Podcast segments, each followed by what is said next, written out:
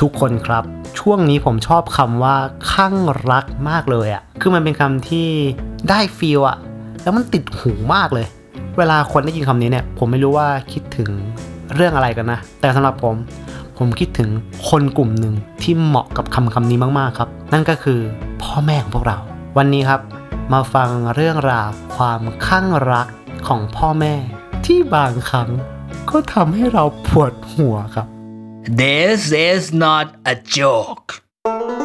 เมื่อคิดให้ดีโลกนี้ตลก สวัสดีครับทุกคนได้กลับมาเล่าอีกแล้วฮะ เดินทางมาถึง EP ที่4แล้วครับพูดมาเหมือนแบบทำมาเป็นร้อยๆตอนแล้ว แต่โอ้ทำมาถึงตอนที่4นี่ดีใจภูมิใจตัวเองนะฮะ แบบอยากทำอยากเล่าไง พอมาถึงตอนนี้ก็รู้สึกว่า เฮ้ย มาเว้ย ผมทำวีคละสองตอนจะโม้ทำไมวะเนี่ยนั่นแหละฮะ ได้ทำมาเรื่อยๆ สนุกครับผม ก็เช่นเคยครับ this is not a joke เมื่อคิดให้ดีโลกนี้ตลก ไปฝึกมาด้วยนี่ ไต่โน้ตสูงขึ้นได้กว่าเดิมโน้ตหนึ่ง ถ้าฟังดีเทลดีๆ เมื่อกี้ นี่คือรายการที่เอาเรื่องจริงมาเล่า เรื่องจริงที่มันฟังแล้วรู้สึกว่า มันใช่เรื่องจริงเหรอ คือมันบ้องเกินกว่าจะเป็นเรื่องจริงอะ่ะ นี่คือ concept ของรายการนี้ครับ ก็เรื่องจริงของ week นี้ครับทุกคน บอกเลยว่า Import เข้ามาด้วย เป็นไม่ใช่เรื่อง Made in Thailand import มาเรื่องนี้ เอามาเล่ามาทำเป็นโจ๊ก ให้ทุกคนฟังครับผม ทุกคนเนี่ยน่าจะมีเพื่อน มีแฟนที่เป็นคนคลั่งไคล้การถ่ายรูปอะครับ เคยมีใช่ไหมคนรอบ ๆ ตัวเราที่ทั้งวันเขาจะอยู่กับกล้องเห็นแบบอยู่หน้ากล้องตลอดเวลาเซลฟี่แบบทั้งวันเหมือนกลัวลืมหน้าตัวเองอะหรือแบบก่อนกินข้าวต้องมีพิธีกรรมการถ่ายรูป เหมือนเอาไปบูชาเทพ เอเทนนาอะไรเงี้ยไม่รู้อะไรของเขาอะแต่เขาต้องมีพิธีกรรมทำก่อนกินข้าวทุกมื้อ หรือขอแค่เปลี่ยนโลเคชันเลยนะ แค่แบ็กกราวเนี่ยมันไม่ใช่บ้านอะ ต้องโดนละรูปหนึ่งคนอย่างนั้นนะคนอย่างนั้นนะผมว่าทุกคนรอบๆตัวเราจะมีสักคนสองคนที่เรารู้ว่าเพื่อนคนนี้เขาคลั่งไคล้การถ่ายรูปเนาะคือบางครั้งอะครับ เราอยู่กับเขาอะเราก็อาจจะมีอาการแบบ เรียกว่ารำรำพวกเขาบ้างแบบอืมอะอะไรกันนักกันหนาวะเฮ้ยโดยเฉพาะแฟนเนี่ย อันนี้แอบแอบเผาหลังไม้อะโดยเฉพาะแฟนเนี่ย โอ้โห ผมแม่งเหมือนขาตั้งกล้อง อันนี้เอานอกบทเลยนะ เหมือนระบายหน้าคนอย่างนั้นนะฮะ เราก็จะมีอาการลำๆกับเขาบ้างเนาะ ประเด็นคือ ตอนนี้ครับ อาการรำรำที่ว่าเนี่ย มันดันคือสิ่งที่ผมรู้สึกกับ แม่ของตัวเองครับ โลกมันเปลี่ยนไปแล้วครับทุกคน คนรุ่นแม่เราเนี่ย เขาได้ evolution เรื่องการใช้โซเชียล จนวันนี้เนี่ย เขาติดโซเชียลไม่แพ้เราแล้ว มันใช่เรื่องต้องแข่งขันกันไหมแต่เขาติดพอพอพอกับเราแล้วครับ ทั้งวันโพสรูปถ่ายรูปโพสรูปถ่ายรูปโพสรูปถ่ายรูป เอาจริงๆเลยนะ แม่ผมลงรูปตัวเองถี่กว่า IG ยาย่าผมสาบาน ผมพูดจริง ๆ เรื่องนี้ คือผมก็ไม่ได้ติดอะไรมากมายละฮะ เรื่องนี้ก็ก็แม่ happy เราก็ควร happy อะปะแต่ด้วยความที่เป็นมนุษย์แม่เนาะนอกจากที่เขาจะ ชอบถ่ายรูปสิ่งต่างๆ activity ตัวเองลงในโซเชียลแล้วเนี่ย สิ่งหนึ่งที่คุณแม่ชอบถ่ายที่สุดเลยก็คือ ผมเองครับ แม่ถ่ายรูปผมถี่มาก ผมรู้สึกเหมือนตัวเองเป็นเด็กเพิ่งคลอดอะที่พ่อแม่กำลังเห่อๆลูกอะครับ ถ่ายรูปลูกทั้งวัน แม่ผมเลย เวลาอยู่กับแม่ผมแบบอยากนอนดูดนิ้วแล้วแบบขี้ใส่แพมเพิร์สให้มันรู้แล้วรู้รอดอะไรแบบนั้นอะแต่สิ่งที่ จ็บปวดที่สุดในเรื่องนี้ไม่ใช่ การที่เขาชอบถ่ายรูปถี่ครับ แต่มันคือการที่แม่ผมเนี่ย ตั้งแต่เขาเริ่มถ่ายรูปอะครับ เขาดันได้ไปรู้จักแอปแอปหนึ่งมา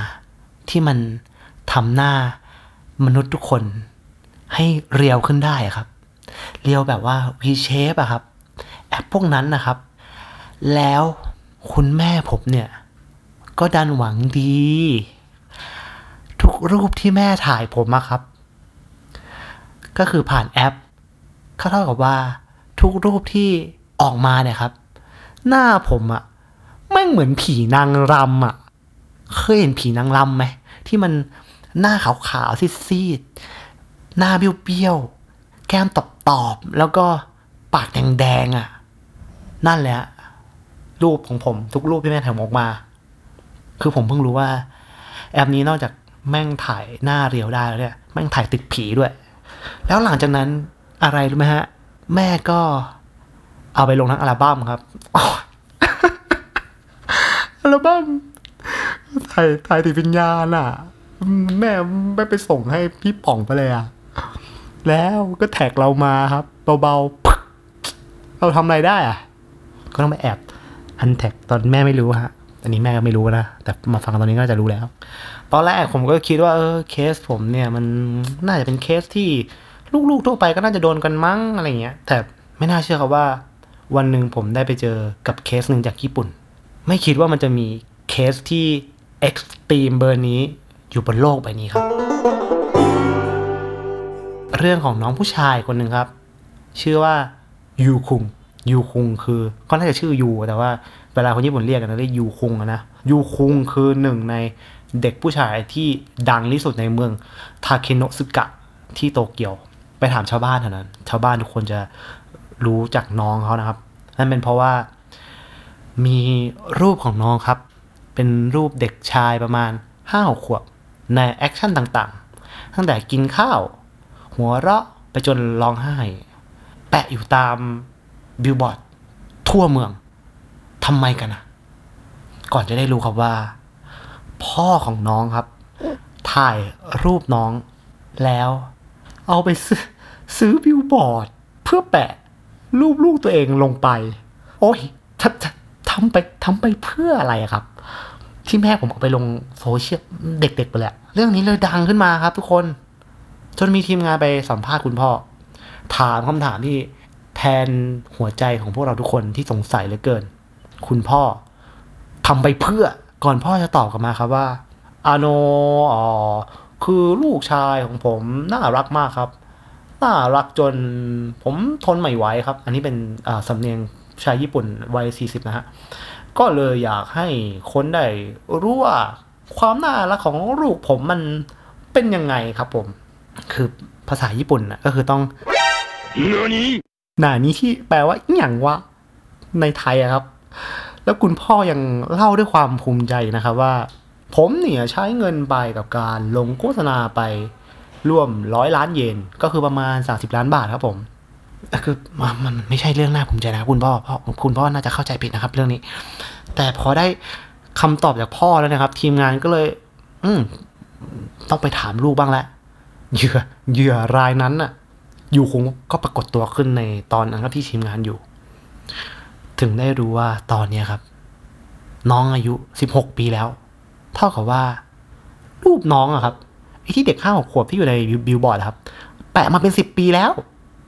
ทุกวันนี้ยังไม่เอาลง แถมมีการไปคอยอัปเดตรูปใหม่ ๆ ขึ้นไปด้วย เฮ้ย อะไร ยุคยุคคงเติบโตมาเนี่ยต้องผ่านอะไรมาบ้างครับเนี่ย จินตนาการชีวิตน้องที่อยู่ที่โรงเรียนไม่ออกเลยอะคือถ้าน้องจะโดนบูลลี่ก็ไม่น่าแปลกใจครับ ก็พ่อน้องยังบูลลี่น้องเลย ไม่แปลก แล้วพอทีมงานเจอยูคุงคำถามแรกที่ทีมงานยิงไปหายูคุงเลยก็คือ น้องรู้สึกยังไงกับเรื่องทั้งหมดนี้ยูคุงก็ตอบมาสั้น ๆ ครับว่า เกลียดครับอายอ่อก็จริง ๆ ก็ไม่แปลกใจที่ น้องตอบอย่างเงี้ยนะฮะ ที่แปลกใจคือน้องห้ามตัวเองยังไง ไม่ให้เอามีดไปไล่แทงคนมากกว่าครับผม ทีมงานก็บอกยูคุงอ้าวยูคุงยูคุงแต่คุณพ่อเนี่ยอืเขาก็บอกว่าลูกชายเขาน่ารักไง เลยทำอย่างนี้ เสียเงินค่าโฆษณาไปเป็นร้อยล้านเยนเลยนะยูคุงก็ตอบกลับมาสั้นๆอีกครับว่าเขาก็บ้านะครับ ใช่เอาจริงๆอะถึงจุดเนี้ยผมฟังเรื่องน้องมาแล้วผมแบบ เชี่ยเรื่องนี้มันจะกลายเป็นจุดกำเนิดฆาตกรต่อเนื่องอะไรปะวะ กูดู Netflix มาแม่งเริ่มอย่างนี้ทุกคนเลยนะ แบบสุดท้ายยูคุงแม่งกลายเป็นฆาตกรบิวบอร์ด เวลาออกไปฆ่าใครแล้ว signature คือจะเอารูปเหยื่อมาแปะบนบิลบอร์ดทิ้งไว้ เพื่อแก้แค้นปมในวัยเด็กของตัวเอง แบบพล็อตการ์ตูนโคนันนะครับ ก็ โอ้ย ก็ขอภาวนาฮะว่า ประคองสติต่อไปนะ อยู่คงลูก น้องแค่มีพ่อที่แบบเขาข้างรักน้องรักน้องมาก ๆ แค่นั้นเอง พี่ก็ขอจะช่วยฮะ แล้วพี่เองก็จะเลิกลำคุณแม่ของพี่แล้วเช่นกัน เวลาแม่มาถ่ายรูปพี่เนี่ยพี่ก็จะระลึกระลึกไว้เสมอว่า ยังมีอยู่คงเว้ย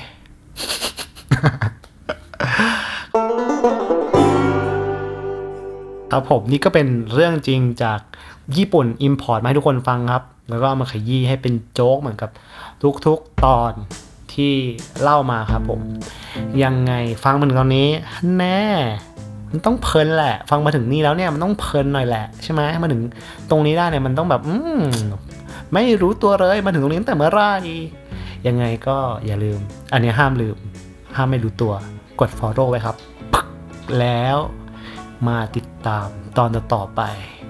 ตอนต่อไปที่ผมจะเอามา เล่ามาขยี้คนฟังใน This is not a joke เมื่อคิดให้ดี โลกนี้ตลกวันนี้ลงต่ำครับผม โชว์แบบว่าเลซอนแนนความเป็นแบบโอเปร่าบ้าง ก็ขอบคุณมากครับที่เข้ามาฟังกัน เจอกันวีคหน้านะครับทุกคน สวัสดีครับ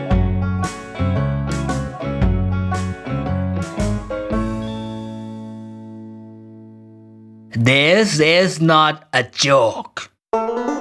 เมื่อคิดให้ดีโลกนี้ตลก